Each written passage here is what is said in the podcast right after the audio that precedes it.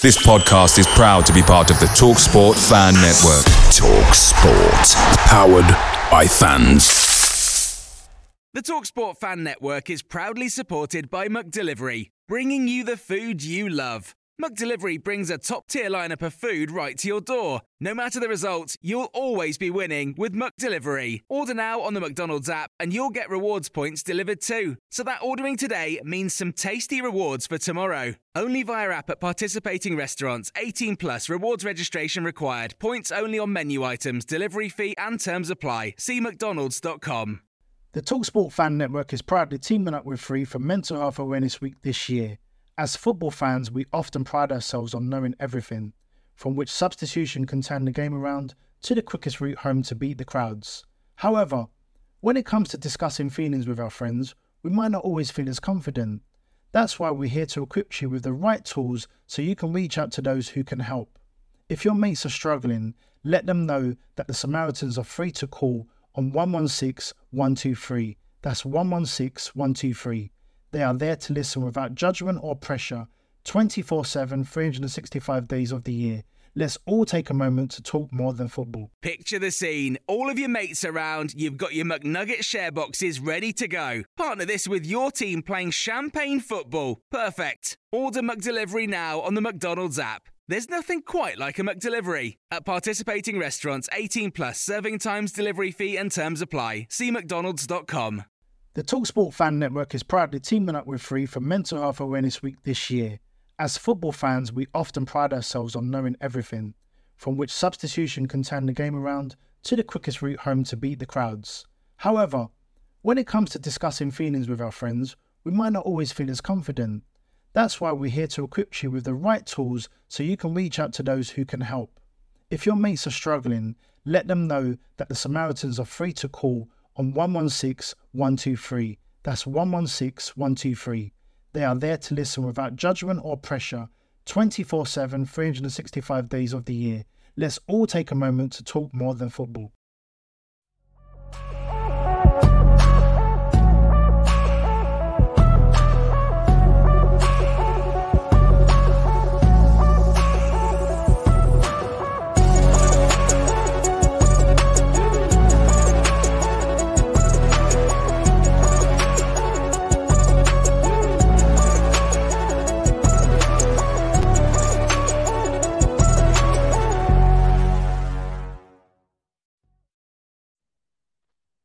Welcome back to the channel and welcome back to another edition of the Spurs Chat podcast. Where in this edition, unfortunately, we'll be talking about Tottenham's defeat at home against Bournemouth. We have just lost 3 2 at the Tottenham Hotspur Stadium. I'll be honest, I'm absolutely lost for words um, after that performance, after that result. We are fifth in the Premier League. We could have gone fourth today, but every single time that we seem to be in a position where we can do something, we bottle it. Um, a really, really poor display, a really, really poor result. But I've got three very special guests to talk about today's game. Uh, back with us is comedian Jake Lambert. Jake, how are you? Um, I'm good, thank you very much. Well, personally, my personal life, everything away from Tottenham, brilliant. As soon as you add Tottenham into the mix, woeful. Jake, we won't talk about Tottenham for now. Um, we'll come on to that. But, um, Should we just not talk about it at all? Should we just talk about the yeah. Grand National or something? Well, I was going to talk about um, you. You've just started up a podcast and you've got a tour coming up. Tell us all about that. Yeah, I do. Yeah, it's um, I've got a tour. I'm just doing a work in progress at the minute. So every time it's a bit of a, a bit of a mess, just sort of putting it all together and making sure that when it comes to it, I'm ready. Sort of the complete opposite to the Tottenham principle, I think. So um, I'm making sure I do all the work and I deliver when it comes to it. But sorry, not to mention Tottenham. Other than that, my podcast then is called Make It Better, which each week we take a different topic and discuss how we'd make it better. We are yet to do an episode on Tottenham, but when we do, that's exactly where I was going. I was going to be like, your next subject has got to be Tottenham, and I'd love to hear what you had to say about that one, Jake. We've also got actor Ricky Norwood back with us. Rick, how are you? Mate, do you know what? Uh, do you know what? I, I mean, I'm disappointed. I'm frustrated, but I've got to have a giggle with it because I've I, I had you know like after having a week off last week, you know I had a little bit of work last week. I was supposed to be on with you last, last week, Chris, but couldn't do it. But it gave me a bit of a rest from this from this madness that is Tottenham Hotspur. So I came back a bit re-energized, and I'll tell you why throughout the rants why I was a little bit re-energized uh, and what kind of prompted me to be re-energized. So going into today's game, I was really, I had my fingers crossed. I really did. I had my fingers and toes crossed, and there was nothing that we, you know, uh, there was nothing to say that we should have lost this game today. But my goodness gracious. The way we kick ourselves in the backside is unbelievable. Um, but look, we'll get in. We'll get in. I, am I'm, I'm happy to be back on. Um, and I'm going to try and look at it from a different point. I know, Chris. I know, mate. But I'm going to try and look at it from a different point of view. Hopefully, I can get through that point of view before you get escorted out by security again um, from the old Tottenham Hotspur ground. And uh, yeah, and it's not as frustrating as all of us feel. But I'm I'm disappointed as hell, mate. I'm disappointed as hell. I'm frustrated as hell. But um, this is this is it's almost what is to be expected when you watch Tottenham nowadays. Yeah, the funny thing is, I was in the pub before the game, and a number of Spurs fans, as normal, come up to me and said, "What do you think today?" And I said, "I don't know what to expect today. I can see us winning, I can see us losing, I can see us drawing. Um, you know, the performance, the result today is just abysmal. Um, we've also got channel regular Craig Dearman back with us. Craig, how are you feeling? How are you? Oh, pissed off. Um, I'm, like, like, the others, just lost for words, to be honest with you. it's just getting, it's like an endless cycle of absolute rubbish.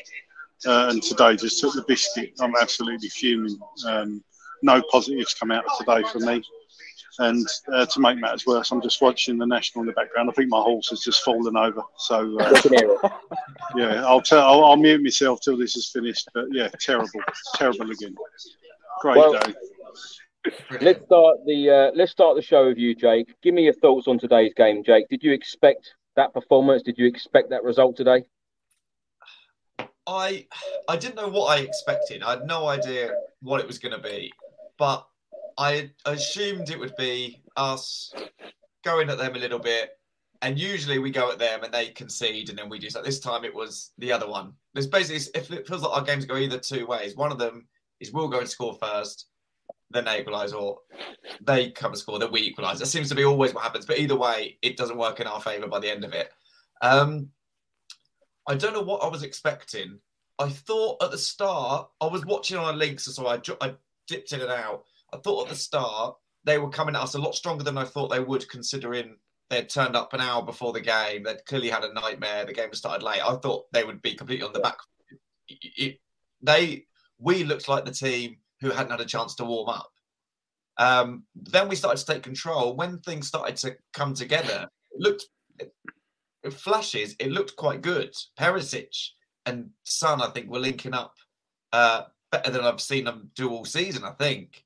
Um, but then you, it's such chaos. The results are so chaotic and the games are so chaotic that you just it's quite hard to sort of summarize exactly what you've just seen or what you've just felt or what's just happened. It I which I assume is why they can't seem to fix it amongst themselves because I can't even see where the problem is. It seems like we've got about three or four players who deserve to be there, and then they're sort of carrying the weight of the majority of the squad. Would that seem right to you? Jake, how do you feel um, during that game? A number of Spurs fans again were singing Mauricio Pochettino's name. A number of hmm. Spurs hmm. fans were, I know we're going to get into the game uh, shortly, but a number of Spurs fans were booing Davinson Sanchez, who come on as a sub, end up going off as a sub. Yeah. Everything just seems an absolute mess right now. Yeah, I feel it, is. It's, it's the whole thing. Everything's being pulled in different ways, isn't it? It's it's what I remember Lloris saying it a few years ago when we went out disappointingly in I think maybe the FA Cup. One of them, we always go out and it's disappointing. And I remember Lloris saying afterwards, "There's no one clear direction from the top to the bottom. We're all after different things." And you can sense that. I think you can sense that even within the squad there seems to be but at the top, obviously, they just want top four. That's enough for them to, you know, for Levy to go to Joe Lewis and go, look what I did. We got the money again. we're okay. We did it. We got over the line. And then I assume Craig's cheering. His horse has done all right in the Grand National there. yeah, my, my, my, my, son's horse has just won the national, so yeah, we got. Oh, there you go. Something to be positive about. There we go. This, even even this podcast not in one clear direction. Can I just say as well that um, a, a, number of people are stating why am I not mentioning the leave it out chance? There were a number of leave it out chance today, yet again. Um, I think that yeah. the fans are making it, you know, very well known that they want uh, board members gone. Um, they're making it very well known that they want Pochettino back as well. So um, we always mention all, you know, of what goes on on this channel. Mm. sorry, Jake, to interrupt. Yeah, no, no, no. Uh, on that, I will say this. Um, I don't know how you all feel. I, I think with Pochettino coming back, I think um, Levy, um, who I don't like and I do want out, I hope that helps in the comments. But I think two reasons why he is maybe reluctant or doesn't feel he can bring Pochettino back. Probably three reasons. One of them, I think, is Paratici with the director of football and Pochettino work together wouldn't work. The other one is if Levy, uh, one to us, if he brings Pochettino back, he's going, we made a mistake years ago. We shouldn't have done that. And we took you all on this chaotic ride. And that was our fault. But mainly to his boss, to Joe Lewis, he has to go back to him and go, I know that we spent millions on Mourinho. I know we spent millions on Conte. I know we also had to pay off Pochettino. And I know we spent millions on players. Turns out we made a bad mistake and we could have saved ourselves millions and millions. We could have saved you millions.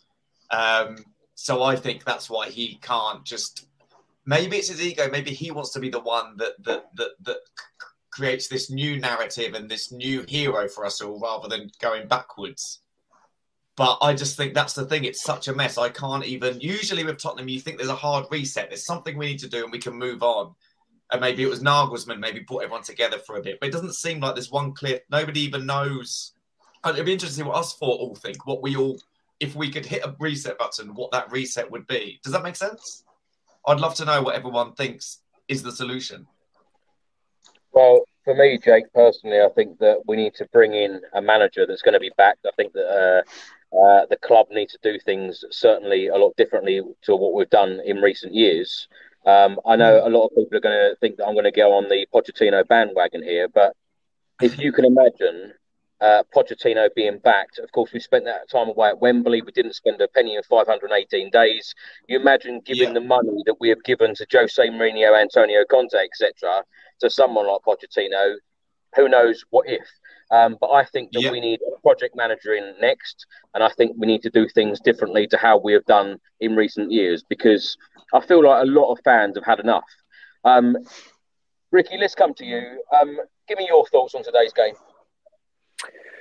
Bro, for me, um, like Jake was saying there, uh, Bournemouth started well. First five minutes they started well, but I felt that we allowed them to start well. As soon as we started to get into our rhythm, I thought that we actually started. We we actually was going for it. We was actually playing some some attacking football. Um, I felt that it could have been two, three, four nil up at the at, at the end of the first half.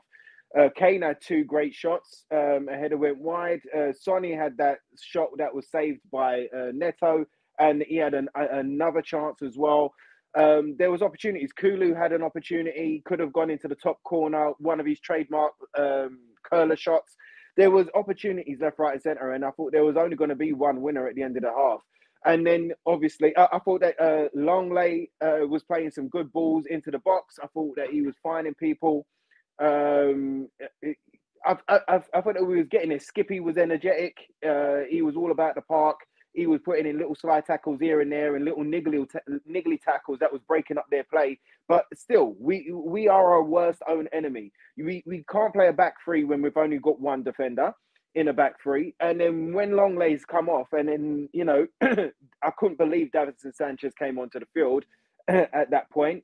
And then they chucked him on the right because we know Sanchez can't play on the left he can't play in the right, he can't play in the center. You know, uh, we we all know that. We've seen it now. We've seen it now.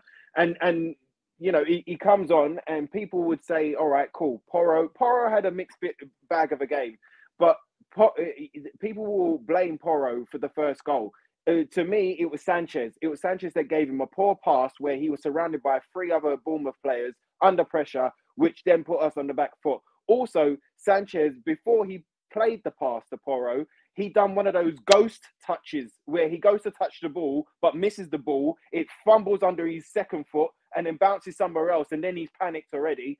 Then he passed the ball, and then obviously that those couple of seconds allowed uh, Bournemouth to surround Porro with three players, and then they've nicked it off him. And then where was Sanchez? And then Sanchez in the second half, I don't know what he was doing. I don't know where he was, but again, he's fought again all over. And there is a positive with Sanchez. There is a positive because I do believe that that must be, has to be his last game in a Tottenham shirt. It has to be his last game in a Tottenham shirt. He's come off. He's devoid of confidence. He can't play for us at, at, at all in whatever uh, formation or capacity now, in whatever position within that back three or in a back two. He can't play for us no more.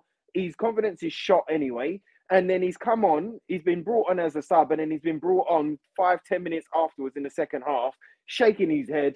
He's listened to the crowd boo him as well. We all know he was the, he was the one at fault at, at, at those points. You know, even though the uh, Bournemouth had some chance when he wasn't on the field and Lenglet was still playing, we were still solid enough to to be working it out. We still had our best defender in the best position, which was Romero on the right hand side in the second half, they started switching around. I saw Dier go to left centre back, Romero come centre back, and we left Sanchez on the right right centre back, and it was still all over the place. So as soon as they took him off, what I did like is that we went to a back four, and then we started to push that ball forward. We started to go as attacking as we did um, with, with Danjuma on. Um, I thought it was a bit silly to take off Skippy, uh, even though Richarlison came on. I would have taken off Kulusevski at that point to bring on um, Richarlison. Um, but okay, cool. We're going all for it. We're going all out attacking.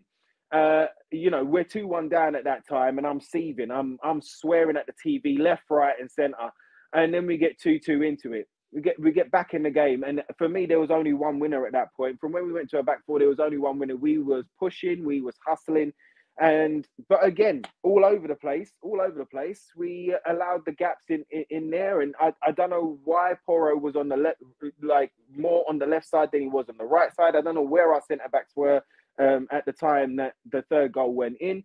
Really, really, really frustrating. But for, for the first time in a while, it it it looked like we went out there to actually go and try and score a goal, or to actually go and try and win a game.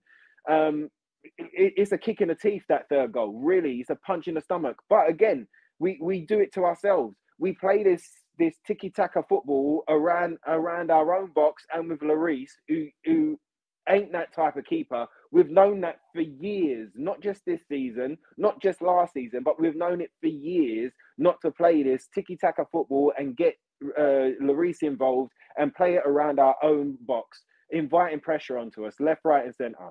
But we continue to do it. So we kicked ourselves in our own foot, my friend. We kicked ourselves again in the stomach or in the backside again and again and again. And it, and and it, it, it was harsh. It was harsh. I felt that it, it was tough for Richarlison, who scored that goal, and then uh, there was an offside somewhere. Uh, it, uh, it, uh, mate, but you, it, this is a this is a um, a reflection of our season again it's been like this the whole the, the whole season, up, down, left, right, and centre. And like Jake said, we've been all over the place. Um, so this is again reflection of, of of, of keeping the same coaching uh, system intact, keeping the same systems intact, keeping the same repetitions intact, and we, we don't get nothing new. I did see a bit of vim, I did see a bit of vigor, I did see a bit of fight from them, but uh, at the end of the day, it was a bit too late. You know, it was a bit too late, and we allowed them those two goals out of nothing, where they should they shouldn't have really got those two goals uh, to put them when they went to two one up. So it's it's I am frustrated, bro, but I'm trying to look look at the positives that that were on the field.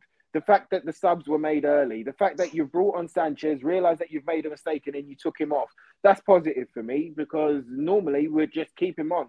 Normally, we'd just wait until the 80th minute to make that substitution. Normally, we would bring on Danjuma with a with five minutes to go, and he comes on and score, scores a, a, a cracker of, of, of, a goal. So for me, he he has to have a start next next game. But this is this is what it is. I, I think top four is over. Um, you know, if you if you can't do that, I mean, look, we Newcastle You know, they, they've dropped three points today. They, I say dropped three points. Well, they lost today. So we had a great opportunity to go into that top or, or to go on the same points and to and to push them. We've still got to play Liverpool. We've still got to play Man United. So there is there there, there is there is opportunities. It's not all over until the, the, the fat lady sings, but at the same time, I, it feels like it's over and done with. If you can't beat Bournemouth, if you can't beat uh, um, uh, Leicester, if you can't beat Southampton, if you can't beat uh, if you can't beat these sides that are hovering around that side and kind of put your game onto them, then top four ain't ain't a thing. But bro, it, it's like it. There's so many things that I've got to change that the right decisions have to be made right now. The right decisions have to be made. You've got to get the right manager in that ticks every single box. box. And there's only one man for me that does that. There's only one man for me that does that, and that's Mauricio Pochettino. And that's not a bandwagon. I know people's argument with uh, Pochettino is that he never won anything. But again, I've said it before and I'll say it again. Nobody's calling for Juande Ramos to come back, and nobody's asking for George Graham to come back. Nobody's asking for that. And both of those managers were the last managers to win something for Tottenham. The, the thing is with Pochettino is that not only did he um, take us to the heights that he took us to, not only was the football fantastic, not only were we competing in every game, and we was brave in every game, and we was fearless in every game, but he worked with the squad that he was given even when he's got 500 days without a, a, transfer, he's worked with what he's got and he improved us and he took us uh, um, levels above where we should have been anyway. So that, that's what needs to happen ASAP. And the fact that they're waiting this long is almost disrespectful. The fact that they're waiting to see who else is around is almost disrespectful. The fact that they're looking at Nagelsmann, Nagelsmann is my second choice. My second choice. And for, for reasons that I'll go into a bit later because this rant has already gone on 10 minutes. But it, it, it this side ain't terrible. It ain't. There are certain play, certain positions that are terrible, but there's a lot of talent in this side. And with a manager that is is forward thinking and on the front foot, we could be a different side. And there's plenty of sides and plenty of uh, managers that have shown that. Look at um, Aston Villa right now. I watched the Aston Villa Newcastle game and I was like, this is Aston Villa. We're not look, we're not talking about Man City. This is Aston Villa right now, and look at the football that they were playing. And the reason that they won is because they went out there and they fought and they they kept pressing and they attacked and they they gave Newcastle so many things to worry about. And this is what I keep saying about Tottenham. And this is what our problem's been is that we've always worried about the opposition. Where I say, don't worry about the opposition, let the opposition worry about you and we've forgotten that. We've forgotten that. It was nice to see a glimpse of it today, but it didn't work out. But to, to me, that's been t- t- today's performance was a better performance than the last two. You know, even though we won the last two. So, you know, let's see what happens next. But this this side is is is I don't you know this club it it's it's it's diabolical, mate. It's it's diabolical and that's why my, my mother-in-law made me a G&T for this for this pod today, and I'm enjoying it. So let's keep it moving. Craig, let's come to you. Let's get your thoughts on today's game. And uh, very nice, my friend Paul has just brought me a pint. Hey. I'm, I'm pretty miserable. Um, yeah, Craig, let's get your thoughts. God, where do you start? I mean, let's get it right you're playing Bournemouth with the greatest respect to Bournemouth, you should be looking to to beat them two three nil, right? I mean, they're they're down the bottom of the league. Yes, they're fighting to stay in the league, but it's Bournemouth. Um, last week we were incredibly lucky to beat Brighton. Um, you could argue that we didn't deserve to beat Brighton. I would I'll personally say that, but I'll take the win. This week, you hope that we would have pushed on, and you know, with Newcastle losing, I mean, what what what else motivation can you have than to actually be in the top four? You know, uh, and we balls it up again, and it's just it seems like we're we're we're jumping from one disaster to the next. This club, it's like how many how many times do we have the opportunity to go somewhere, get in that top four, go up the table, put pressure on the people around us, and we don't do it. And if you can't do it against Bournemouth, what chance have we got doing it going to Anfield or St James's Park? Because you can bet your life Newcastle are going to bounce back from that, and they're going to be strong at home against us. We've got United. I mean, I I think Rick's right. Top four is gone now. I was a bit more confident after seeing Newcastle today. I thought, you know what, we get a win today, and you're up there. You've got the points on the board, and blah blah blah. I'm just disgusted with it. I, I'm sick to the back teeth of this club. Honestly, it's one of the things we all look forward to in life, and and and seeing this club do well, and to be to go through the emotions we've had this season. I tell you, it's incredible. And like you, Chris, you, you go home and away. I don't know what it must be doing to your mental health, honestly, because it, it's draining just watching it on the telly. It, it is so frustrating. It, frustration is the right word, and I'm. I think personally, it's a lot of things that is wrong with this club. I've said before, it's the players, it's it's the manager, it's Levy, it's the board, everything. I think everyone's to blame, certainly to some degree. But what I would say is, I totally agree with what Ricky said. If he'd got in Pochettino now, can you imagine the lift that stadium would have had today? I am convinced we would have won that game today. I yeah, cannot, I cannot see the logic in giving it to Stellini. I never could. I mean, that was that was a scenario that I don't think I heard anybody anywhere on Twitter, on the internet, on podcasts, anything say, "Oh, I think they're going to give the job to Stellini." I, I, never saw that coming, and I don't get the logic behind it, and I still won't because we're going to be like this till the end of the season. The players just going through the motions. I think the players are trying. Don't get me wrong. I think they're trying. Yeah. And I, I thought we did look a bit better as a small positive with a back four, but hmm. um, it, it was just oh, it was just incredibly frustrating. And for Christ's sake, if anybody's listening to this, listen to the fans. Go and get Pochettino back. I know not every, not all of you want him out there. I personally do. I'd have him back in a, in a heartbeat. But I'm at a point. That's my opinion. I would, if I was in charge, I would wouldn't have even waited. Get him in there. Get rid of Stellini. Get him to come in, unless there's some reason that he doesn't want to come in now. But you know, for reasons you can't control. But for Christ's sake, do the right thing. You must sit there and watch the games and, and hear the fans. I heard I heard it today. The fans singing his name, and just coming on to Davinson Sanchez, and I will speak about him a bit later he, he was dreadful today. He was awful. But I would say, personally, this is my opinion, I don't agree with booing your own players because that is not helping during the game. And when he came off, he was in tears on the bench. Now, whether that was, I, I personally think it was, uh, a, you know, uh, part of being took off because that's embarrassing for a player, but also to hear your own fans booing you. Now, I, I get the frustration. You should not, I don't care what anybody says, you should not be booing one of your own players. That is not helping the situation. We know he's having a stinker. That is how is that? How in what world is that helping the team? Hearing your own fans booing your player. That, that is not right, in my opinion. But he was dreadful. Let me just caveat that he was dreadful, and players come off. But I don't agree with the booing. But you know that. Hey, that's my opinion. Let's go through the stats today. Tottenham Hotspur had 57% possession to Bournemouth 43. We had 24 shots to Bournemouth 9. We had 8 shots on target to Bournemouth 6. We had 8 corners to Bournemouth 1 and fouls Spurs 8, Bournemouth 9. Um, Tottenham Hotspur, as I mentioned, are still fifth in the Premier League. We have now played 31 games.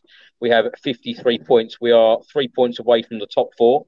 Manchester United have two games in hand. Uh, Newcastle have a game in hand over us also. And Aston Villa, after their superb win against Newcastle, beating them 3 0 at Villa Park earlier, are now only three points away from Spurs in sixth place. So currently we are in a Europa League spot. Jake, when you look at that table, how, how are you feeling about Tottenham's chances of Champions League football. Surely it's gone now. Oh, gone. Yeah, completely gone. Um, I, I, th- I think it's it's been gone for a while. Personally, I just always felt like we were just always holding on. I feel like not even now. I, I don't. I don't even know if we'll finish that high. To be honest, it seems to be that how we've been performing and how we've looked on the pitch and what's been going on at the club compared to where we've been in the league hasn't sort of quite leveled up. It's been quite shocking that we've been as in it as we have been to the point where we could have really been fighting today if we'd won, especially with people losing around us. But I think it's gone, and maybe in the bigger picture, it's a good thing because they have to really. If it, if this is if the way that they are working is that they just want top four each time and they fail this time with getting it, then they can't get away with it again. They feel like they're just getting away with it, and they can just keep just doing the the minimum. It feels like um, there's been talk today about Eric Dier having another contract. There's been talk about them signing Lenglet for 14 million, and it feels like every time they just go, if we could just, Lenglet's now got Premier League experience, so for 14 million, that's good enough for us now. Eric Dier, he knows the club. That's he's played with Romero. That's good enough. For, it feels like they're just doing. It's like Moneyball, but not successful.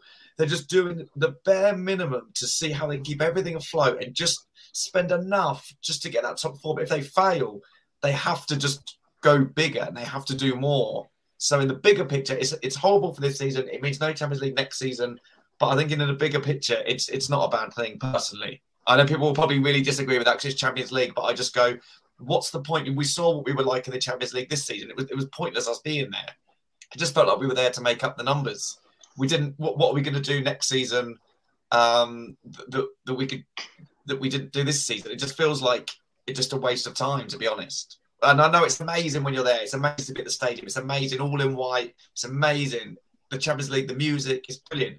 But I mean, it's just embarrassing watching us in it anyway. And even the winnable games, we just didn't turn up in. So I just we I, we don't deserve to be in the Champions League, and that's the truth. So why do we want to be there? Like, if we're thinking about a trophy, we've got more chance of winning one of the others. So why don't we just focus on that? It was also embarrassing losing 1 0 at Paços de Ferreira in the Europa Conference. that was Jake, can I get your opinion on Cristian Stellini staying at Spurs? What did you make of that decision? I mean, um, as Craig was saying before, I don't think any of us uh, predicted it. None of us wanted it. I can only assume that. I assume they would have been paying Stellini and the coaching staff anyway if they'd got rid of them. So they've thought if we keep them and we carry on paying them, we just save ourselves some money until we decide what we're going to do for this new project. They clearly are being careful this time with what they do and who they bring in. But obviously, last time they were careful with it, we ended up with Nuno, so it's not that's not a good thing. But I don't know. Do you? Is that what it could be that, they were going to pay Stellini anyway? They'd have to pay them all off. They might as well just pay them and keep them there. Well, they, they might as well have kept Conte then. What was the point in getting rid of him? It's only because the board got, uh, uh, you know, they, they got their faces slapped in the press and in front of everybody that he's been sacked. It's got nothing to do with the performance. I think that's it's why. nothing. Yeah. So, but but but then discipline him and then keep Conte until the end of the season if we're going to play the same old way. If nothing's going to change, then what's the point? If you're going to sack eh, sack Conte, then you have you've got to go for a, a, a, another manager, or you've got to have somebody in mind and kind of go, all right, and cool, let's make this happen, let's make the change now.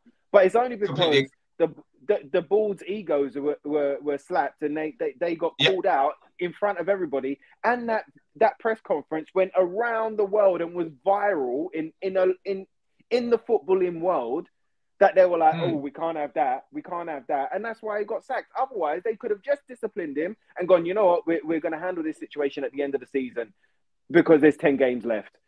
If you're going to keep yeah, yeah, yeah. You, you, you should have just kept Conte then. Do you know what I mean? Yeah. So, but, but one thing we can't expect this board to do is make a, a sensible and um, practical decision. So, yeah, completely agree. What would be the best decision for you, Jake, personally? What would be the best decision that the board can do, make now? I think, uh, personally, for me, it would be uh, Pochettino back. I think, considering what he achieved, and people say, obviously, we all know he didn't win a trophy, but the amount that he put up with while he was there. I mean, the fact that he got to the Champions League final, I don't see any other manager during that time have been able to do that at all. The fact that he steered us away from White Hart Lane to Wembley, without any signings, steered us back to the stadium, doing this throughout a season without signings, getting the best out of players. And then as soon as he hit stumbling block, as soon as we got the hangover from from not winning the final, which everybody suffered, you know, no, we none they're all in it together. And instead of just sticking with him and getting through it together and sailing through the storm, they just got rid of him because they liked the shiny idea of Mourinho and and because he was he was there, and I don't know if Levy was trying to sort of. What, I, I, don't know what he was thinking. I don't know if he just thought that Tottenham could just be a, a win quick team that could get a manager like that and come and get results. And Pochettino has been proven now by Mourinho and Conte that we can't do that. People talk about how Pochettino would be at training in the morning. He'd go and see the younger players, go and watch the younger teams, make sure the philosophy was there throughout the club, make sure everybody was in one clear direction. Now, you can name 10 directions. You can name what it seems to be. Even within the, the squad, it looks like they're playing two different formations and two different sort of tactical sort of aims. It doesn't seem like seems like some of them are trying to break forward, but then the other nine are saying, no, we're not allowed to do that. We've got to stay back. It's a complete mess. Pochettino had us playing the way we wanted to play. He had a philosophy and he got us second, third, fourth. He got us Champions League final. It's it has to be Pochettino. He's he wants to come back. He said he'd come back. They should be doing anything to get him back, and they should have done it as soon as Conte went. Yeah. But other than that, I'm on the fence. Ricky, let's come to you. Um, and, I, and I should have said actually that I bumped into um, Neil Ruddock, um, former Spurs defender, of course, before the game, and I said, "What do you think the uh, score will be today? What do you think?" And he said three-one, and then paused and said, "Either way." So th- th- this is the thing. A lot of people can't even predict the score at the moment uh, with, with Tottenham playing the way that we are. But um, Rick, let's come to you. Um, starting eleven, um, of course, came out an hour before kickoff. It was exactly the same uh, team that drew one-one against Everton, and of course beat Brighton last week at the Tottenham Hotspur Stadium. Lloris in goal, Romero, Dier, and Lenglet, the wing backs of uh, Perisic and Porro In midfield, Skip and Højbjerg and then the front three of Kulusevski, Son, and Kane. Subs today: Forster, Austin, Sanchez, Tanganga, Abbott, Sarr, Devine, Danjuma, and Richarlison. Were you surprised, or were you hoping that Stellini was going to change a few things up? I wasn't surprised, but I was hoping that Stellini was going to drop Kulusevski. And I know Kulusevski's been dynamite for us last season, but he's been out of form this season. Do you know what I mean? Especially after the, the two injuries that he had January. So be, before the World Cup, he had an injury, and then he came back in that little mini winter preseason. He was on fire. He was everywhere. He was playing in the number ten position, but he was on fire. And he came back, played that first game, and I thought, oh, he's ready to go again. Then he had another little niggle, which put him out for another month. And ever since he's come back from that, he's been trying to get back to top gear, but has not got there. So what I would have done, uh, what I was hoping, was that Danjuma would have started this game. I thought that, you could put Son on the right and put Danjuma on the left, and just having Son on the right hand side would have just created a bit of confusion for Bournemouth. And against Bournemouth, it would have been a good uh, it would have been a good team to kind of try that experiment and just just to change it up because when you watch Tottenham, when you're studying Tottenham as the opposition, I assume it's very easy to read. It's very easy to put a game plan together to play against us. We know, all of us know what we're going to do. We all know. We all know we're going to look for the overlap from the wing back. We're going to look for cro- more crosses, then passes through the middle. We all know what we're looking for. Do you know what I mean? And we know we all know who to defend and where to, what players to defend in, in what scenario. So that's what I was hoping. Um, the fact that he started Kulu, I'm not going to be like angry at him because obviously we're waiting for, we're hoping and waiting for Kulu to kind of click back into gear. But that's been what we've been hoping and waiting for the whole season. We've been waiting for Tottenham to click into gear. We've had a couple of games where we've been, you know, where we've played well and we've got the result. Yes, we have, but we've not clicked into gear the whole season. We've been waiting. We've been we've been chugging along. We, we will we'll kind of go four steps forward and then we've got to go six steps back. So yeah, I was hoping that he he, he was going to change it up uh, just just to give us a bit of freshness. But um, I, look I, I, on on the lineup. Look, that's why I wasn't surprised when he put out the same lineup. I was like, well, okay, uh, you know, it, it's it's it's it's Conte's number two, isn't it? He's going to do what Conte would do, and this is exactly what Conte would do. Would play the same eleven. Um, but I've got to tell you before we, you know, before you get escorted off from security, Chris, and to the listeners and to the guys on, on, on the pod today. I listened to two podcasts while I was in the gym this week. Um, it was the it was both on the High Performance podcast by Jake Humphreys, and um, I know I'm promoting another podcast, Chris, so forgive me. All right, but it was Tottenham related, and the first one I listened to was Ryan Mason's. Now, to hear Ryan Mason's journey and to hear his um, his struggles and to hear how he had to kind of come to the realization that he had to give up playing with the brain uh, with the skull injury and you know almost dying and stuff like that and then to go back into coaching and the way that he picks back up um, i was it, it, it really did give me a lot of good energy to know that, that we do actually have somebody who is embedded in the tottenham way right? When he took over from Mourinho for those couple of games very young uh, very raw but he was ready. He said he was ready to go. And if we look at those performances, some of them, they were all right. They were not too bad. Yes, we lost the final, but that was like his second game, you know, as, as manager. And he actually says on the podcast, and I urge everybody to give it a listen. He actually said on the podcast he wished that that was that final was a little bit later because he, he was just kind of getting them to tick over. And there's certain things that he's taken from every manager that he's worked with, and that they were just starting to click. He couldn't do much in the four days before the cup final, but they were just starting to click, and they were just starting to turn over. And um, and for me, that gave me a lot of hope for for, for Ryan Mason in the future, uh, and for him as a coach being at Spurs.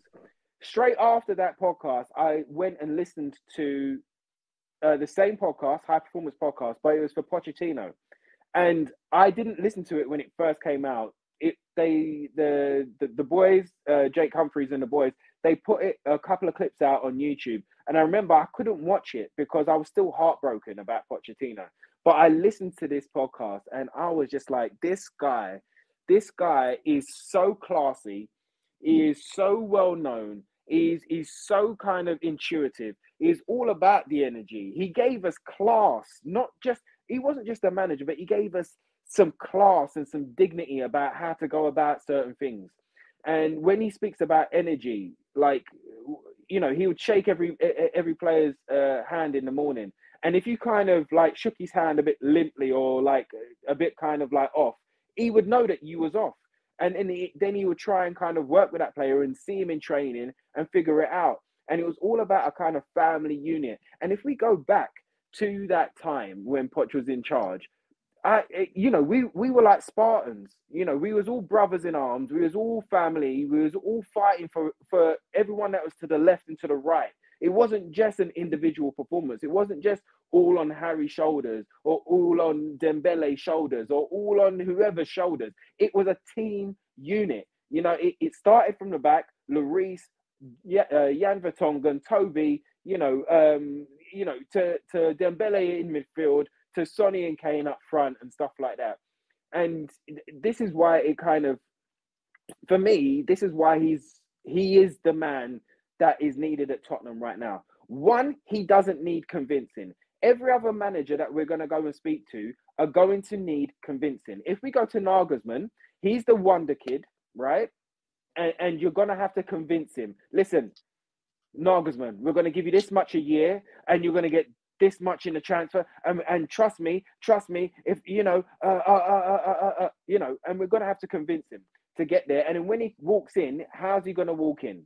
Right, and, and and yes, he's dynamite right now, and he plays good, really good football. But how's he going to affect you know, I, I don't know what what kind of bravado or arrogance or or kind of uh, confidence he's going to walk in with, right? Uh, anybody else that's on the list, I, I, I, I don't really, I don't really believe in. The only one that wants the job, that wants to come back, that wants to fix the problems is Pochettino. And also, when we look at the signings, I know I'm going off on one, Chris, but trust me, I've had a lot of thoughts after I've had a week off. With all of these signings, they talk about club signings let me tell you, everybody on this podcast right now, everybody listening to this, and everybody watching this, that every single signing we get from this point onwards, from from, from when Paratici is, is, is turned up, they're all going to be club signings. Because if you look at the links right now, we're still going after players, right? We're still linked with Maddison. We're still, we, we, there was talked about um, Ansu Fati from uh, Barcelona the other day. They're all going to be club signings.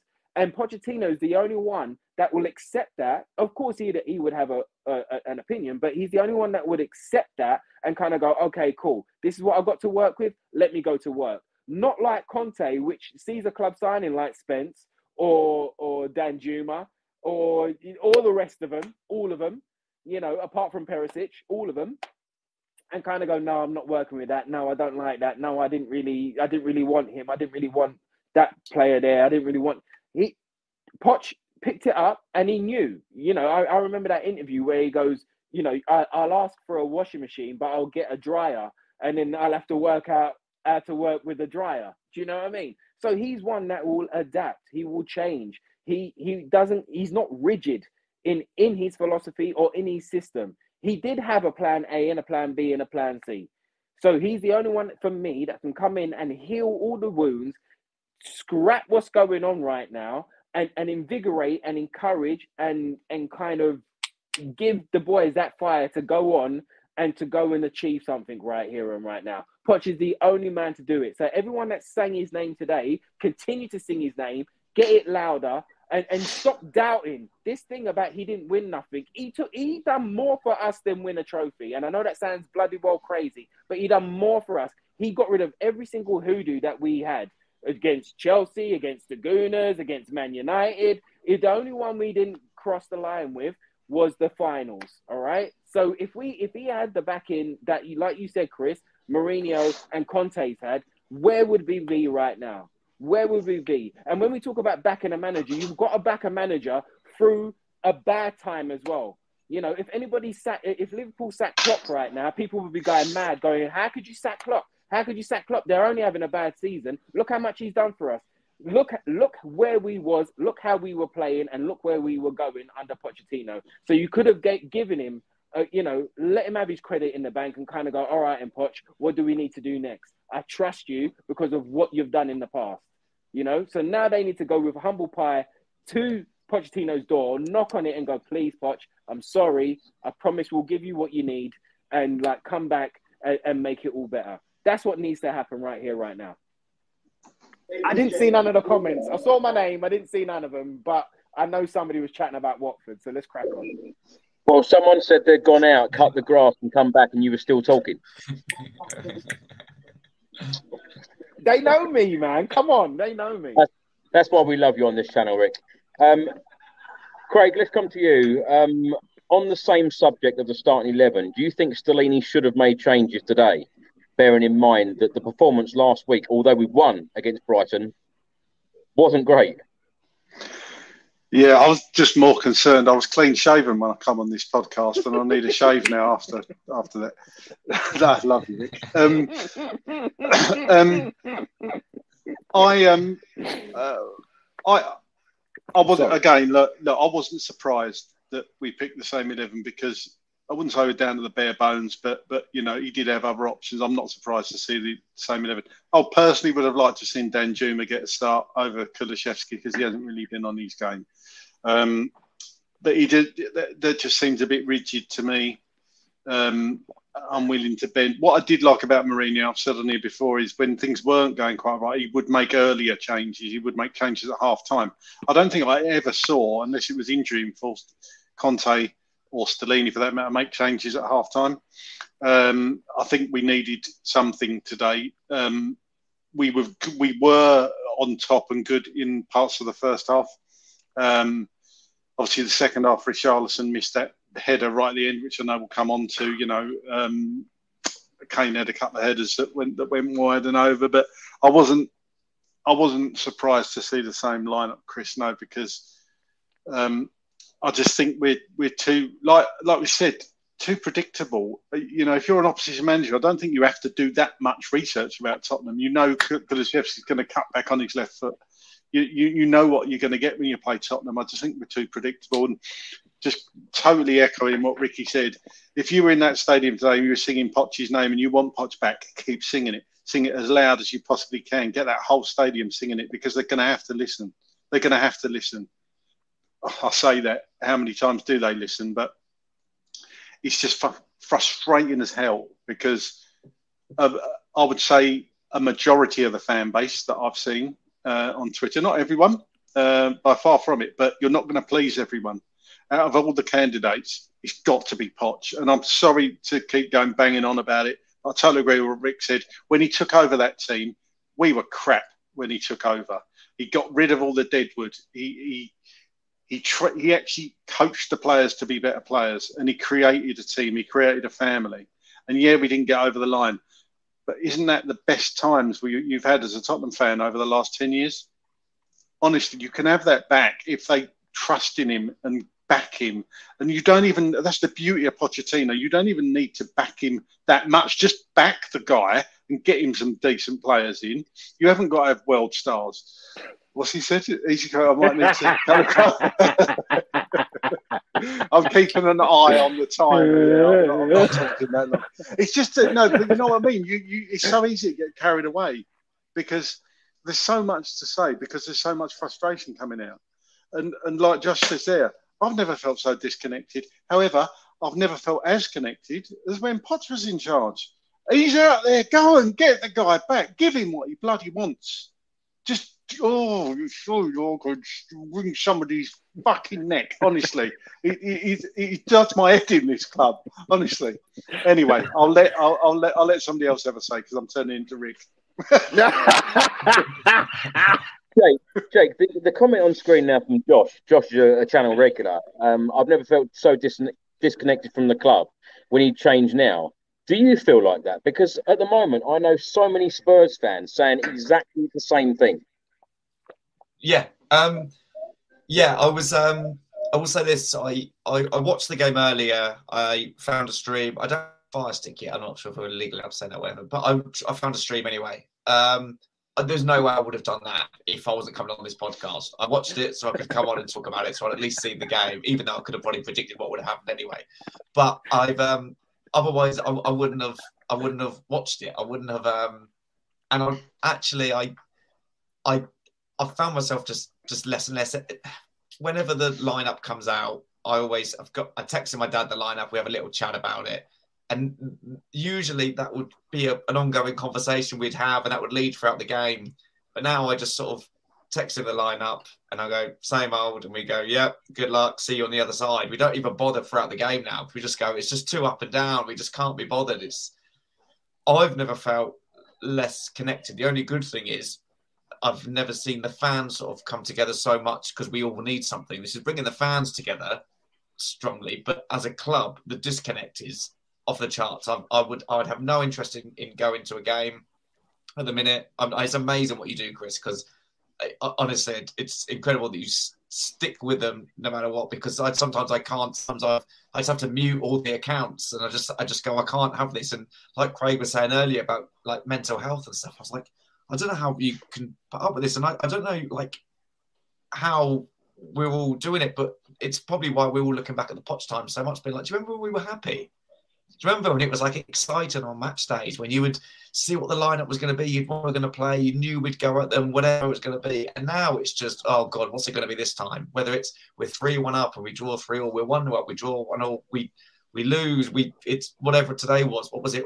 Three two. I kind of I've, I've, I thought we'd lost two one. I completely forgot all about all that last ten minutes anyway. But it's just I've never felt so disconnected. And I feel like I know obviously there's a lot of fans who wouldn't want Poch back, but I just feel like whether it is Poch, and if we get Poch back, we all want Poch back. A lot of us want Poch back. There's talk of Vincent Kompany. Whatever, it's just a, a, a manager that makes us proud and excited. No, no. The team. I was about I was about to swear then, Craig, and I don't normally swear on these podcasts. I was about to swear, bruv he said the he said the proud word. Sorry. Do, do you know? Between the lines. All, all, all, joking aside, when I watched Stellini's press conference yesterday, it, he just reminds me of like a cross between Nuno Espirito Santo and Christian Gross. Um, oh, I'm not. Yeah. I, I, I, just don't feel, and, and it really pains me to say that because I've supported every single Spurs manager that we've ever appointed, and Stellini being in charge right now, I don't know. I just can't seem to get behind it's, the guy. I'm not feeling. I don't even watch. I don't even watch the press conferences anymore. Sorry, what was that, Jake? Sorry, I, I was saying it feels like I'm saying I don't watch the press conferences. I see the the snippets that come through, and I, I watch a bit of a bit. It seems like to me he's sort of talking in sound bites. He's maybe saying what he thinks we want to hear. Yeah. But I don't think he believes it. I, I, he knows he's gone. He knows he's not going to stay. He's not. He's, a, he's not like he's even trying to prove himself to get the job. And it's it's worse. It's why I if they had just brought someone in, hopefully Pochettino, but they brought them in, imagine if he, he comes in. Not only does it give us a big reset and reignite the players, it also gives him ten games to go. Who do I want to keep, and who can I, who can go? Could have had some time, and there's low pressure on the start of the season it was so set up perfectly for someone to come in, have some time with this squad, see what they need and what they don't, and what they want, who they want to go, who they want to bring in. It would have been perfect. It's just, it's somehow, no matter how low this club gets, they find a way for it to get even lower. It's it's unbelievable. I, I, I totally agree, Jay. And what you, you say about uh, if if I mean if rumours are true that I did read it's only it was only one account, but somebody said Poch might not might not want to come back because um, mm. it might taint what he can do. You'd rather start afresh in the summer. Well, get he Harry Redknapp. He, he, wants, wants to. Well, we'll go and get him. But but but if that was the case, just go and get Harry Redknapp for the last ten games. You know, a fan's favourite. You know what football you're going to get. Harry Harry would get us playing. You know, I know he never won us anything, but Christ, who did? Who has? You know, mm. just just you need if you're any business, you want your staff to be happy, and we're kind of the staff because aren't we? Really, the, the, the supporters as well. But we pay the bloody wages of these people. We pay Daniel Levy's wages, so the fans should have a say in this. You know, he said many times we're only the we're only the uh, custodians of this club.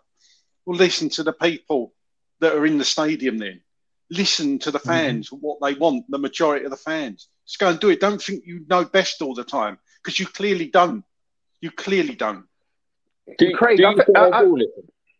Sorry, Chris, but do, do you think they will listen to the fans? Because uh, this is now no. this is now two home games on the trot. Of course, I've gone to many away games as well, where a handful of fans have sung Pochettino's name. But the last couple of weeks, it was loud. Yeah, yeah, it was. It was loud today. I didn't hear it. I only heard it once today, but I'm sure there was more times. But um, you know, I wasn't really listening to the audio because, like Jake, I was having to watch it on a dodgy stream through my neighbour's window because I wouldn't do it, you know.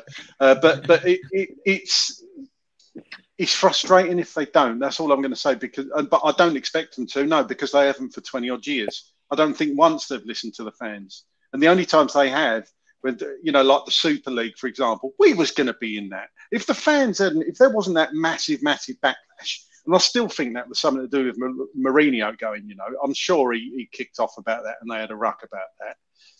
If if the fan, that was a that was a empty, you know, um, apology. When you when you go back and read that, all they were thinking about was money. That's all they were thinking about.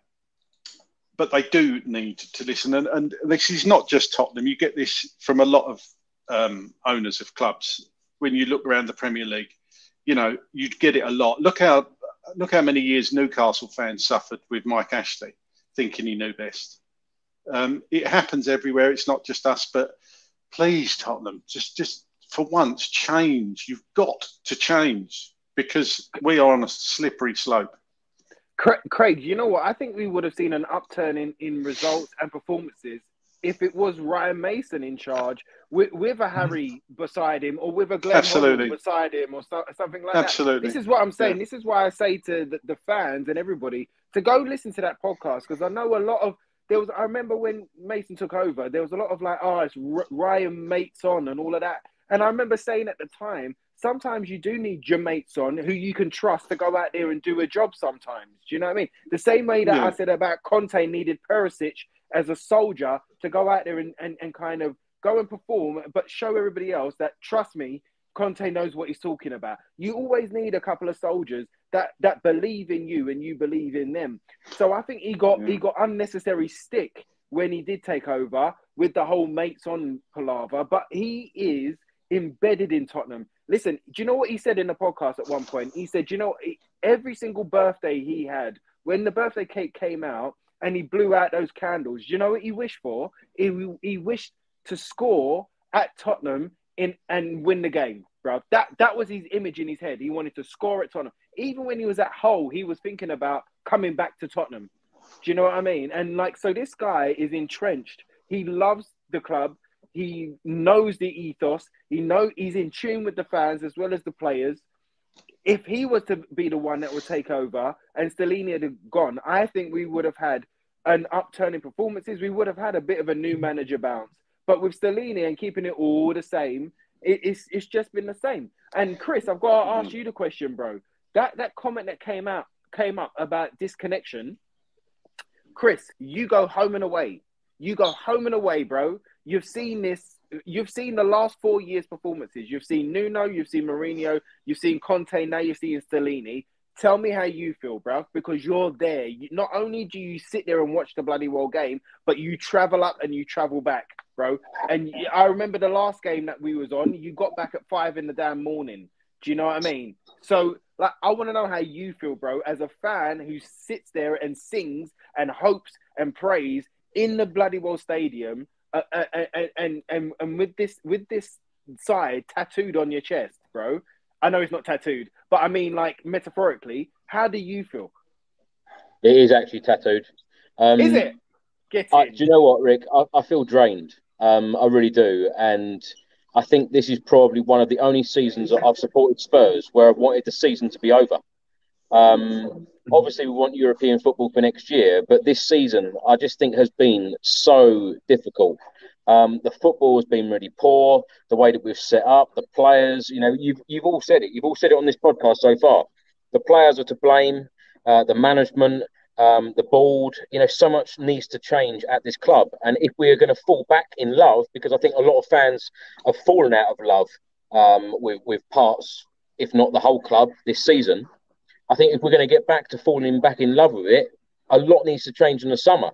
Um, and as I said to someone earlier, you know, you've got the team not playing that that well and, and not getting the performance or performances and results that we want.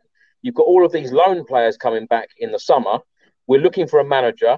We've appointed Scott Munn, which seems a, a good appointment for the football club. Um, but he doesn't start until the 1st of July. Um, so, who is in charge of the managerial appointment? Um, the fans are singing for Pochettino back. A number of fans don't want him back. I think the fans are very divided um, on on that. Um, there's so much to sort.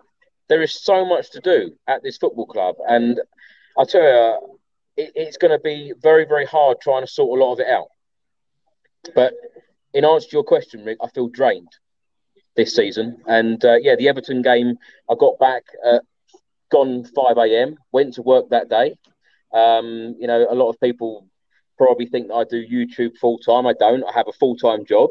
Um, I went to work that day. I was absolutely drained for that whole day and, and that week. But I love my club. I support my club. But at the end of the day, we all have different opinions. Some of us have very different opinions, but we all want the same thing. We all want the club to be successful. We all want the club to move back in the right direction. But I tell you what, if Spurs play Europa Conference League football or no European football at all next season, um, it will be pretty toxic. I feel. Um, Europa Conference, uh, sorry, Europa League, I think is probably our level for next season. Um, but whoever comes in, they have got a huge, huge job. I know um, many reports in the last couple of days have, have stated Vincent Kompany, Mauricio Pochettino, you've got Nagelsmann. You know, there are so many names being thrown in um, in the mix at the moment about who will be next Spurs job. But whoever takes over, it is going to be huge. Um, but I think the club just need to get the next decision absolutely right. And I feel like I've said that many mm-hmm. times before as well. Do you, Chris, do you think? Uh, do, go on, go on. Sorry, sorry. I, I just had one follow up question. Sorry, I know I'm taking over. I apologise. But I've been off for one week. I've got a lot to say. Sorry. Chris, do, do, do, you think that if we don't get Champions League, Kane's off? Do you know, I said this to um, Paul, who, who was a friend of mine who I sat next to today. And I said, like, if you were Harry Kane's dad or his brother or a family member, what would you be saying to Harry Kane? And I think if it was that close, if it was your family member, you would be telling him to leave. Um, I wouldn't blame Harry Kane at all for leaving because he wants, you know, he's going to go down as the all-time England goal scorer, all-time Tottenham goal scorer. He now wants that Premier League record. He can do that at any other Premier League club. The most likely destinations, if he was to leave, would probably be Manchester United, Liverpool may put an offer in, or Newcastle. I think that I, I, don't see I don't see any other clubs coming in for him apart from those three clubs. Um, he wants to win a trophy, surely. You know, you would not want to be ending your career. Someone like Harry Kane, who is a world class striker, you'd want to be winning something, and he'd probably have more of an opportunity of winning a trophy. And it really pains me to say that than Tottenham. Wouldn't it be so Tottenham though for, to sell him and then Spurs go and win a cup the next year? it would happen. You know it would happen. You know it would happen. But. Yeah. Um, Craig, let's stay with you. Let's go um, straight into the game. 14th minute, Lenglet uh, with a great ball forward uh, through to Perisic. Perisic cut back to Heung-min Son, made it 1 0 at that point, we looked like we were cruising, but a, a very, very well worked goal. Yeah, it was. I can't believe we're an hour in and we're only up to the 14th minute. That's a bad. really. um, no, it was. At that point in the game, I thought we looked really good, actually. Um, it was, uh, yeah, beautiful ball over the top from from from Lenglet, Perisic square, Sonny, great great left foot finish. Um, he he'd hit the post. He, did he hit the post slightly before that, or am I thinking of something else? No, he hadn't. He? I'm thinking about another. Oh, that was Ollie Watkins for Villa, who were brilliant today, by the way. Um, yeah, great finish from Sonny. Um, should have capitalised though and gone on to score more goals in that first half because we were dominant. Um, but typical Tottenham, we can't do it, can we? Um, a lot, yeah, like I say, at that point, it was it looked like everything was going well and probably to plan. But again, we kind of set back, we moved back 10, 15 yards. And when Bournemouth are coming onto you, that's what worries me. Somebody like Bournemouth, who, you know, they're Bournemouth with respect. If that had been against somebody like a Liverpool or a City or a Manchester United, we'd have got our asses handed to us again today. And that's why mm. I really fear for us in these games. And um, just coming back to Ryan Mason, um, just for one minute. I think he did do well those last few games he had us, but what I did think the mistake he made in that final was not start Gareth Bale, but that's just me. So I think he called that one wrong, but he'd only been in the job five minutes. Not, I'm not quite sure why he wouldn't play Bale in the final, but there you go. Let's talk about Gareth Bale. But look, it's um, sour taste today just not good enough again overall, Chris. And I know we're going to cover the rest of the game, but you've got to look at the game as a whole. And again, what I would have to say is, have I been entertained for 90 minutes? And the answer is no. And I'll probably, that goes back a couple of years, to be honest. Jake, what did you make of Heung-min Son's performance today? Because, of course, you got Tottenham's first goal. Um, in the 21st mm. minute, Son had another chance, um, hit it a goal, Neto saved. Uh, but what have you made of him this season and in the last couple of weeks? In, the last couple of weeks, of, you know, you, you, can see he's really trying. You, we all know he's he's always trying, and today, great work for the goal. And then I know there was a little bit before when he did have that shot, he could have squared it to Kane, and I know Kane was showed a little bit of annoyance, but I think there's such love there that they never properly sort of go at each other. They sort of probably done it enough times to even out. Then he played a nice ball through to Kane afterwards, and Kane just a bit of a stretch. Otherwise, he could have put it away. And then I felt like towards the end of the game, about 75th minute, I felt like Son seemed to be really trying. He just couldn't quite sync with the others. I don't know what it was. It was just something was not quite right. But he was really trying. I feel like he is probably a bit like you, looking forward to this season being over. He can sort of go go again. Um, I just feel like, personally, from watching, it can't be a coincidence that both Son and Kulusevski have both struggled this season. It's clearly something being asked of them or, or their positioning. It's just a, it's just not the same as. And I know Conte when he came in last season, he couldn't have made too many changes too soon, so he continued to let them play the way they were playing. I just think the fact that the two of them have both struggled the way they have I, is not is not a coincidence, and I feel like um, I'm pretty sure he's going to go anyway. But the Perisic Son thing today worked, but for the majority of the season, it just has, hasn't worked at all. And I don't know if it's Perisic being too far up and Son's been asked to come back a little bit more that they just clash. I think Kula and Son have both had to come back a lot more than they're used to, and they're just losing that yard. And they've got the pace to do it, but they're just a bit too far back. And I know there was a time even when Danjuma played uh, one of his handful of minutes this season, this season, and he he went to make a run, and he stopped and sort of turned to Conte. I think Conte had shouted at him, almost like telling him to not make the run forward, which is obviously his job. And I feel like that's why the two of them will just benefit from when this next manager comes back. I've got no, I know Kulusevski's been poor as well. No, Son's been poor. I, I feel like uh, the two of them will both fly with a new manager. And that's the other exciting thing about a new manager coming in. Sorry, just to go back to it. I know it's not what you asked. Look at the squad that we have, these players that we have, even the ones we've now sent out on loan. Sorry, mm. I really mean it. I'm it. with you. I'm with you. Though. I'm with you. really I'm with you.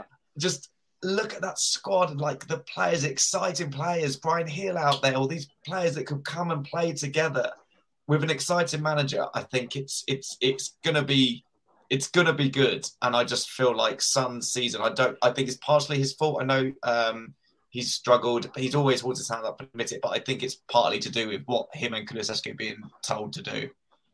I think we missed Bentancur a lot as well. I know we were crap before oh, that, but yeah. I think Bentancur's a massive miss. And I agree. You know, take take the reins off some of these players, and I think you will see us fly to a degree. I think there's a fair bit of work that still needs to be done, and a few players that yeah. need to be replaced. But there is the there. You know, imagine if Ndombele actually did what we all know he could do. I mean, he could be yeah. running running that team. But that's another. That's for another day.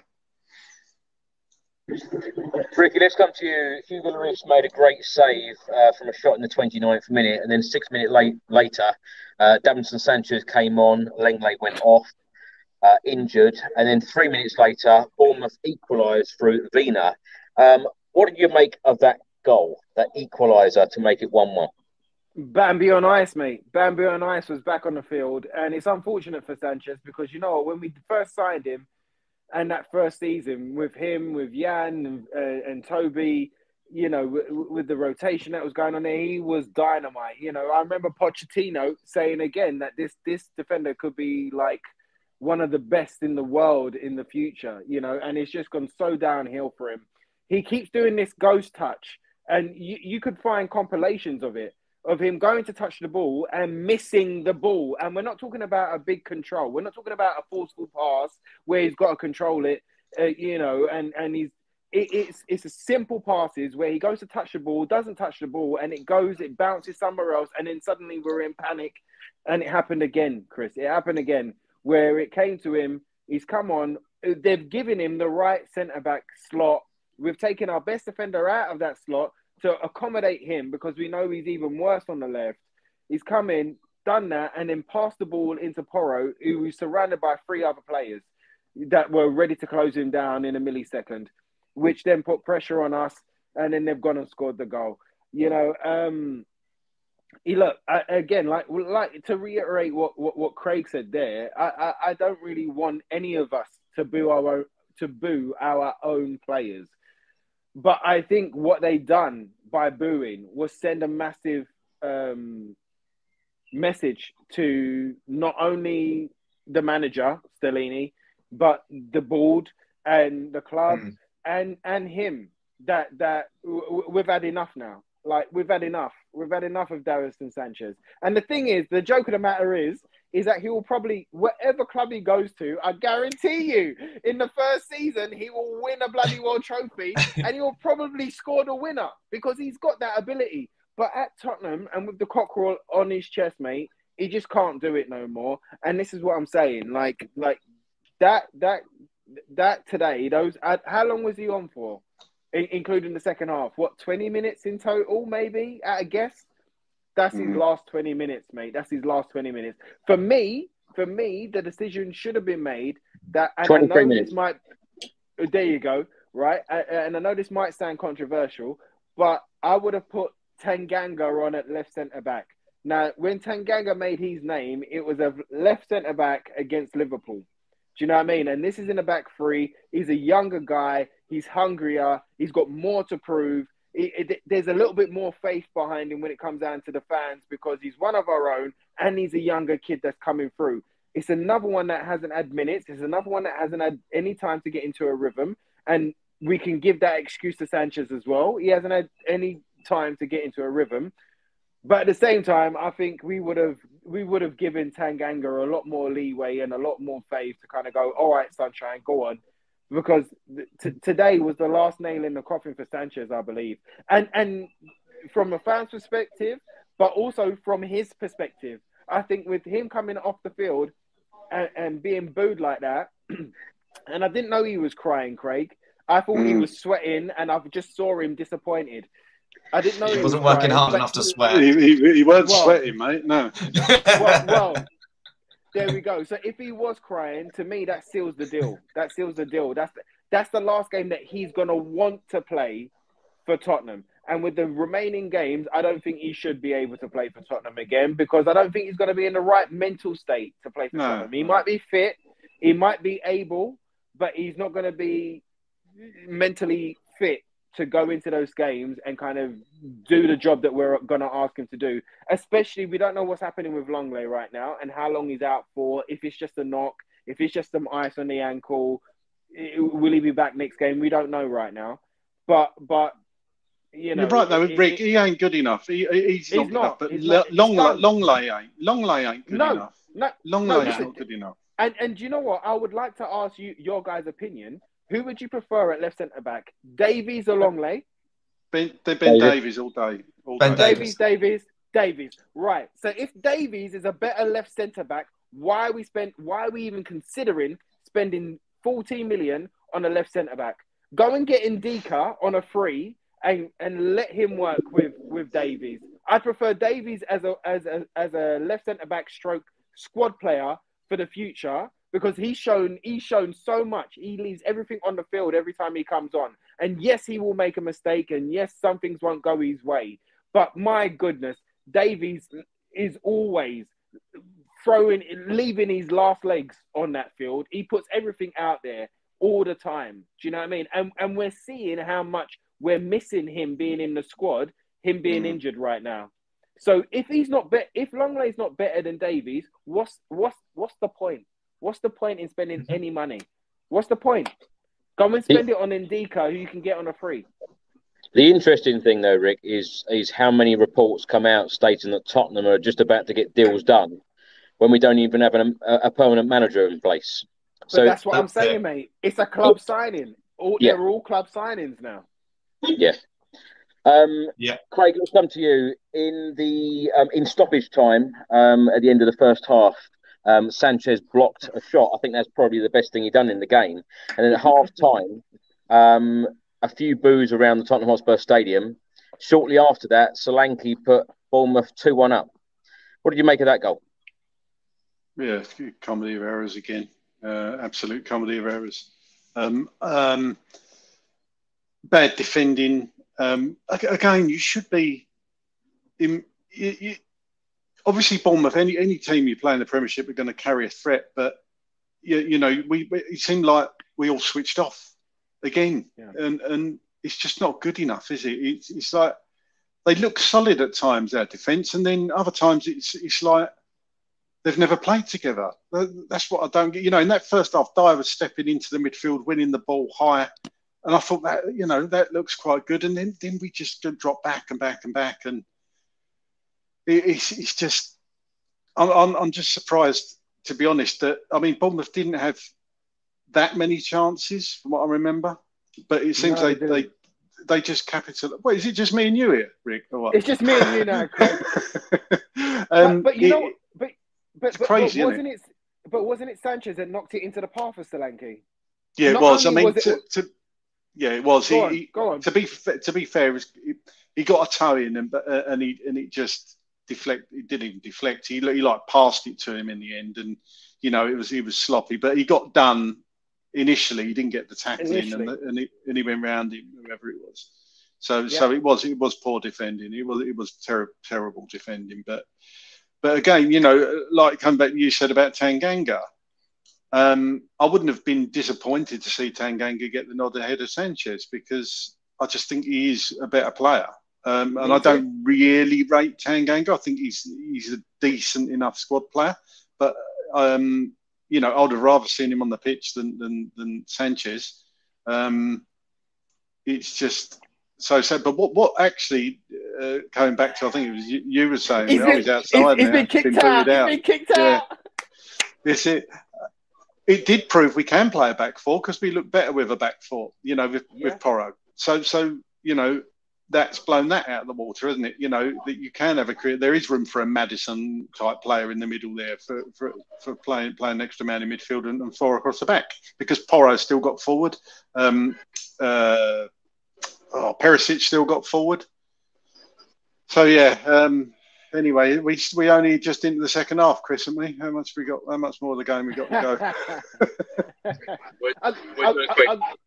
I, have got to say that, do you know what, on Tanganga, I, I think we've, we're, we're doing a bit of a Carl Walker Peters with him, where I felt that with Carl Walker Peters, he needed a, a season long loan just to get some rhythm, just to get his own game, and to show not only the club, but himself what type of player he is. Do you know what I mean? And I think we're missing out Yeah. with Tanganga, where we've kept him at the club just in case, just in case, where he needs a loan at least, at the very least, just to get that rhythm and to, and to show the club the same way it happened with Carl Walker when he went to Aston Villa.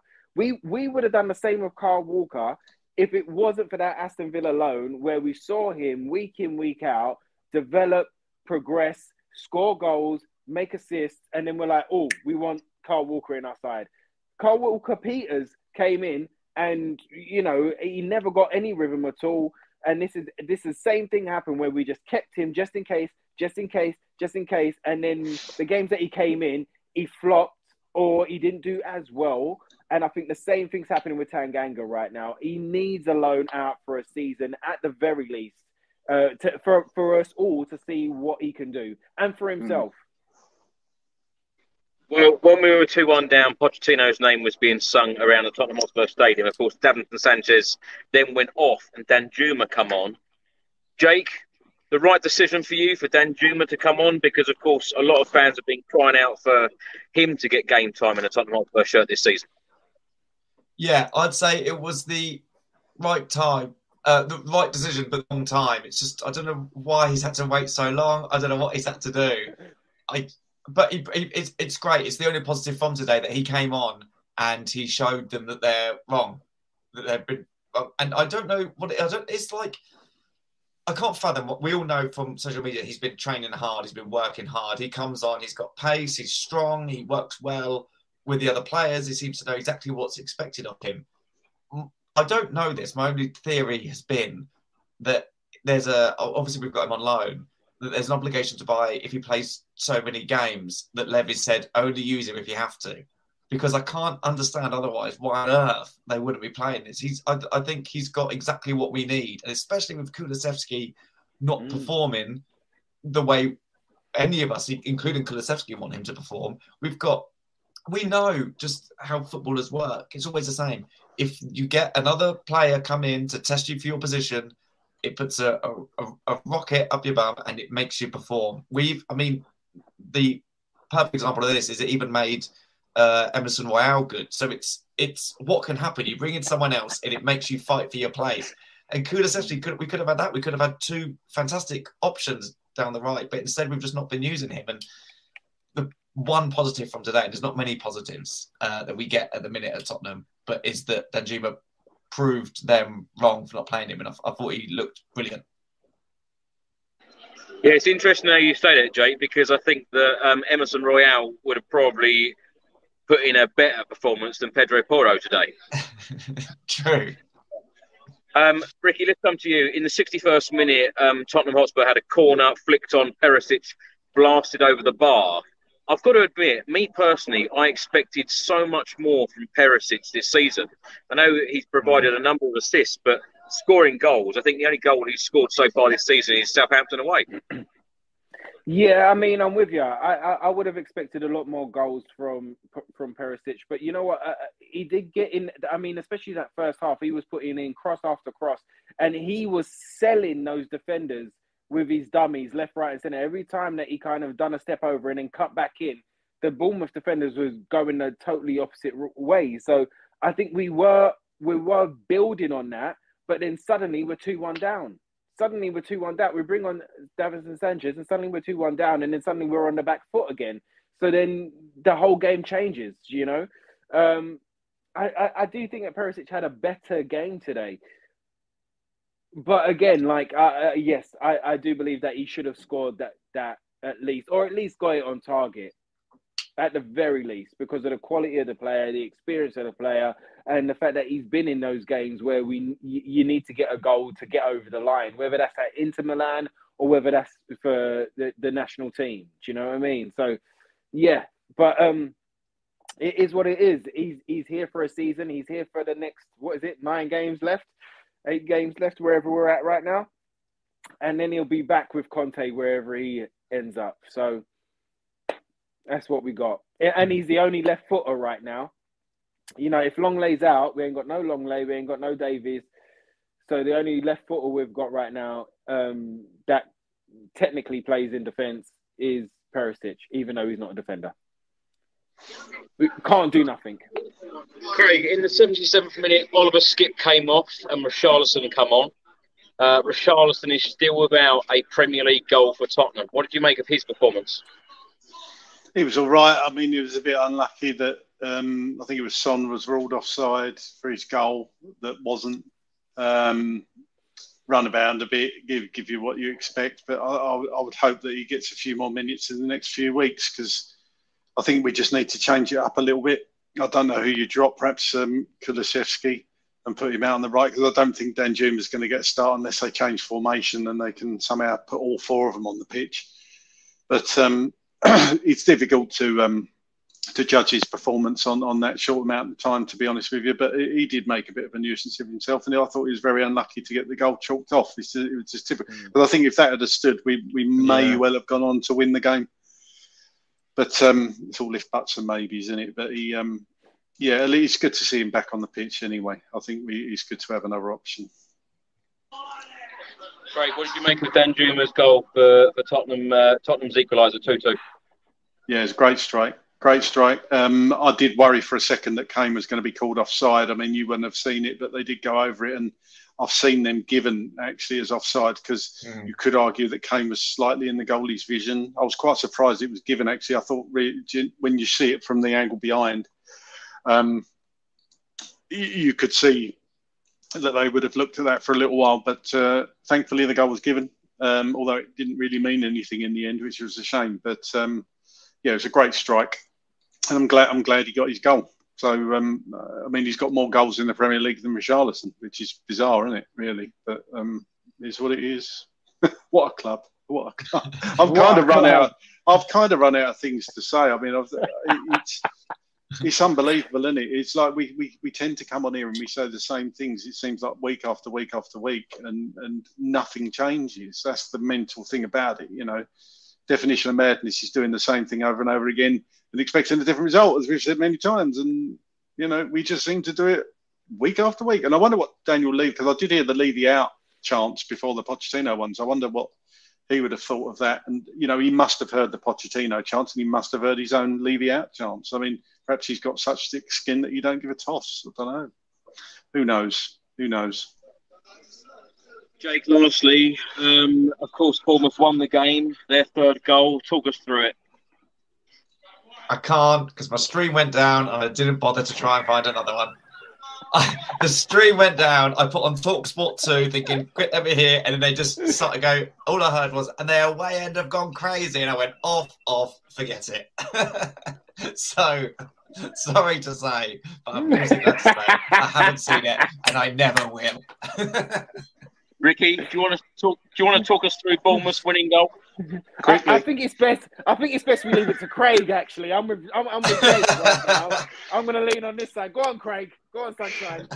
It, it, uh, well, they, they, I wouldn't say hit us on the break, but we had a lot of players up the pitch. It was bad defending again, and he slotted, slotted it round Lloris. Um, it was a good finish, to be fair to him. And the away end did go mad, and the Tottenham fans started to leave the stadium. I think a lot had left actually before Danjuma's equaliser, to be honest. But um, yeah, six minutes of injury time after that, and we just. Um, I, th- I can't remember whether Richarlison's header was after they'd scored. Uh, to be honest, it's a bit of a blur. So, um, but you know, uh, could you say they deserved the win? Probably not. But I don't begrudge them it, to be honest, because we don't deserve. We didn't deserve to win that game either. So yeah, that's all I've got to say on that as far as Gumper today. Final two questions for you all. Um, where do you think Spurs will finish in the Premier League at the end of the season? And who will be the Spurs manager at the start of next season? Jake, let's start with you. Okay. Um, I think we will, and I'm not nice. I think we'll finish sixth. Um, I think with the, with the with the way we've performed against the teams we've had, I mean, Bournemouth at home. If you can't win that, then you've got United. We all wait. We all we know what we do against United, especially at ours. For some reason, we seem to be worse at home against them. Away at Newcastle, even despite their result today, Liverpool. We always Liverpool are our banana skin anyway. We can never seem to do anything against them. Not since Wan, Wan, I think Wanyama's brilliant goal yeah. against them in 2000. 17 18 season. I think it's the last time I remember us sort of getting anything. I might be wrong, but I think it's the last time I remember us getting anything against them. But mm-hmm. I think sixth, and I think because I wanted to put it out there, I think, well, maybe it's what I want, but I think I'll go Pochettino. Sixth, Pochettino. What are you thinking, Rick? Um, you know, I, I, can't disagree with Jake, but I'm, I'm everything that he said there. I mean, with the form and with, with the way that it's going, it, it, looks like it's more it's more likely going to be sixth. But I'm going to say fifth. I'm going to say fifth just because, just because, and um, it, if they want to really fix this club, then next season they've got to go for Pochettino. Kompany is not the one, nor is Rodgers, unfortunately. Kompany is not the one. Kompany, if you think about Kompany, I, I would like everybody to think about Steven Gerrard and uh, Frankie Lampard when they went from a kind of championship club or the Scottish side and they've gone into the Premiership. It just didn't work. Do you know what I mean? And Kompany would use us as a stepping stone to get to Man City. So I, I, I, I'm, I'm, I'm not with that. I think we need a lot more than just Kompany to come in for a season and then sack him and then ruin his reputation and his future going forward. Do you know what I mean? So we need we need Pochettino at the club, and and if they want to fix this club, then that's what that's what I think that needs to happen for next season. He needs to come in ASAP. But fifth and Pochettino for me. Great. What are you thinking? Uh, this, I'm going to give you two answers: what I wish for and what I think will happen. Um, obviously, I hope fourth and Pochettino, but I think it will be fifth and God forbid Brendan Rodgers or oh. Kompany. Kompany's kind of lesser of those two evils. I think if Rodgers comes in, it will be a bit toxic. To be honest with you, I don't think the fans are giving much time. Um, Kompany, I think I just think the job's a bit of a step up for him. Not saying he couldn't handle the players or anything like that. He seems quite a quite a robust guy, but I just think with the fan base and everything, it is a hell of a step up from Burnley to go to Tottenham. If I was Kompany, I'd stay at Burnley for a season in the Premier League and then see what my options are. I don't think yeah. Rodgers is the answer. I think we'd be almost back to square one. I don't think that's going to inspire people like Harry Kane either. Um, and for me, and that's what I'll sign off with, whether people agree with me or not, there is but one man for the job that can galvanise the whole club, and that is Mauricio Pochettino. And that is who I believe we should – get down on one knee and propose to and beg and get him back because it sounds like he would come back. And I don't care if people don't agree with me. That's what I want. That's what I want. And I genuinely think he is the only person on the planet that can sort this absolute mess out. And would want to sort the mess out. Absolutely. Yeah, completely. I, would, I, I wouldn't be at all surprised if Brendan Rodgers is the next Spurs manager. Christ. It's not what I want, but I wouldn't be at all surprised. Um, and I think, sadly, we finished fifth in a Europa League spot.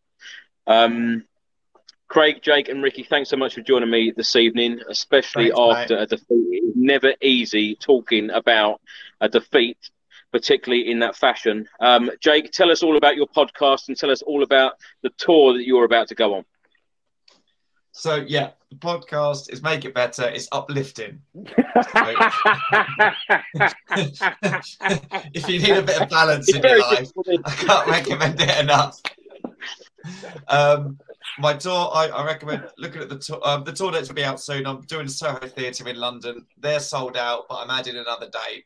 I would say when the date comes out, just make sure it's not a date that Tottenham are playing on, and I'll definitely be on my best. If it's a day that Tottenham are playing, the gig can go either way. Not promising anything. Also, if it, if you're coming on a day when Rodgers is announced, the, the gig's off. Jake, a pleasure having you back. Thanks so much. And uh, Thanks, mate. It's a pleasure. Thank you. Ricky, um, tell everyone where they uh, where they can find you, what you're up to at the moment. They all know where they can find me. They can find me on Twitter at, at Ricky J Norwood there, or on Instagram at official Ricky Norwood. Um, I've just done a fantastic audition. It went really well. I don't normally talk to about auditions on here because I don't like to jinx anything, but if it goes the way that I hope it goes, I will let you know what's happening really, really soon. Um, so yeah, fingers crossed for that. Jake, bro, you've got to hook us up with some VIP tickets, mate. Do you know what I mean? So we come down and support the show at some point. Chris travels the bloody world country to Damn. go and watch Tottenham. He needs a giggle in his life. Do you know what I mean? So let us know. All right, get us in the VIP circle and we'll make it happen. We'll come down and support the show. But you guys know where Done. you can find me. I'll either be on here or talking Tottenham somewhere, and um, I'll I'll be somewhere when when I announce it. But um, yeah, all good, my friend, all good. Uh, Chris, my friend, it's always an honor and a pleasure, regardless of the result. I'm sorry I ranted today, but I had to get it all out. so love, peace, and hair grease, and get home safe, Chrissy. Thank you, Ricky, and pleasure having you back, Craig. Tell everyone where where, where they can find you. Thanks, mate. Yeah, if you really want to follow me, it's at DM9 on Twitter. Um, uh, little bit of good news. Chelsea lost today, so you know, again, so Fat Frank lost, so that's great. Um, I was having a fairly good weekend up until today. Um, being a bit of a trekkie, I know that don't interest everybody, but if you if you're at least be interested, go and watch Picard on on, on Prime. That will cheer you up because if you are a, a next generation fan, last night's episode was nostalgia superb. So I was I was very happy because I was so pleased watching that episode, seeing actors from my my I wouldn't say youth because I was probably in my late uh, early twenties watching it, but it was just fantastic. But Spurs come along and ruin what was a pretty good weekend up to that point, but. You're kind of used to it, and yeah. But thanks for having me on, Chris. And um, I think I'm back on in a couple of weeks. Um, so let's hope for a winner. Well, Craig, Jake, and Ricky, thanks so much for your time this evening, and hopefully Spurs can get back to winning ways soon. But we do have Newcastle, Manchester United, and Liverpool next. So who knows what we'll be talking about next Sunday? Uh, hopefully, see you there. Thanks for watching, everyone. Thanks for listening, and until the next time, come on, you Spurs. Come on!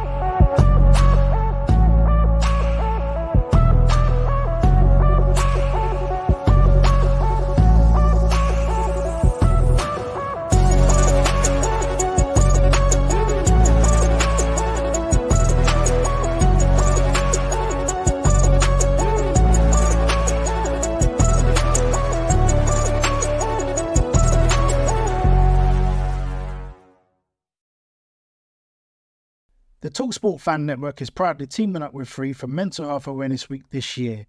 As football fans, we often pride ourselves on knowing everything, from which substitution can turn the game around to the quickest route home to beat the crowds.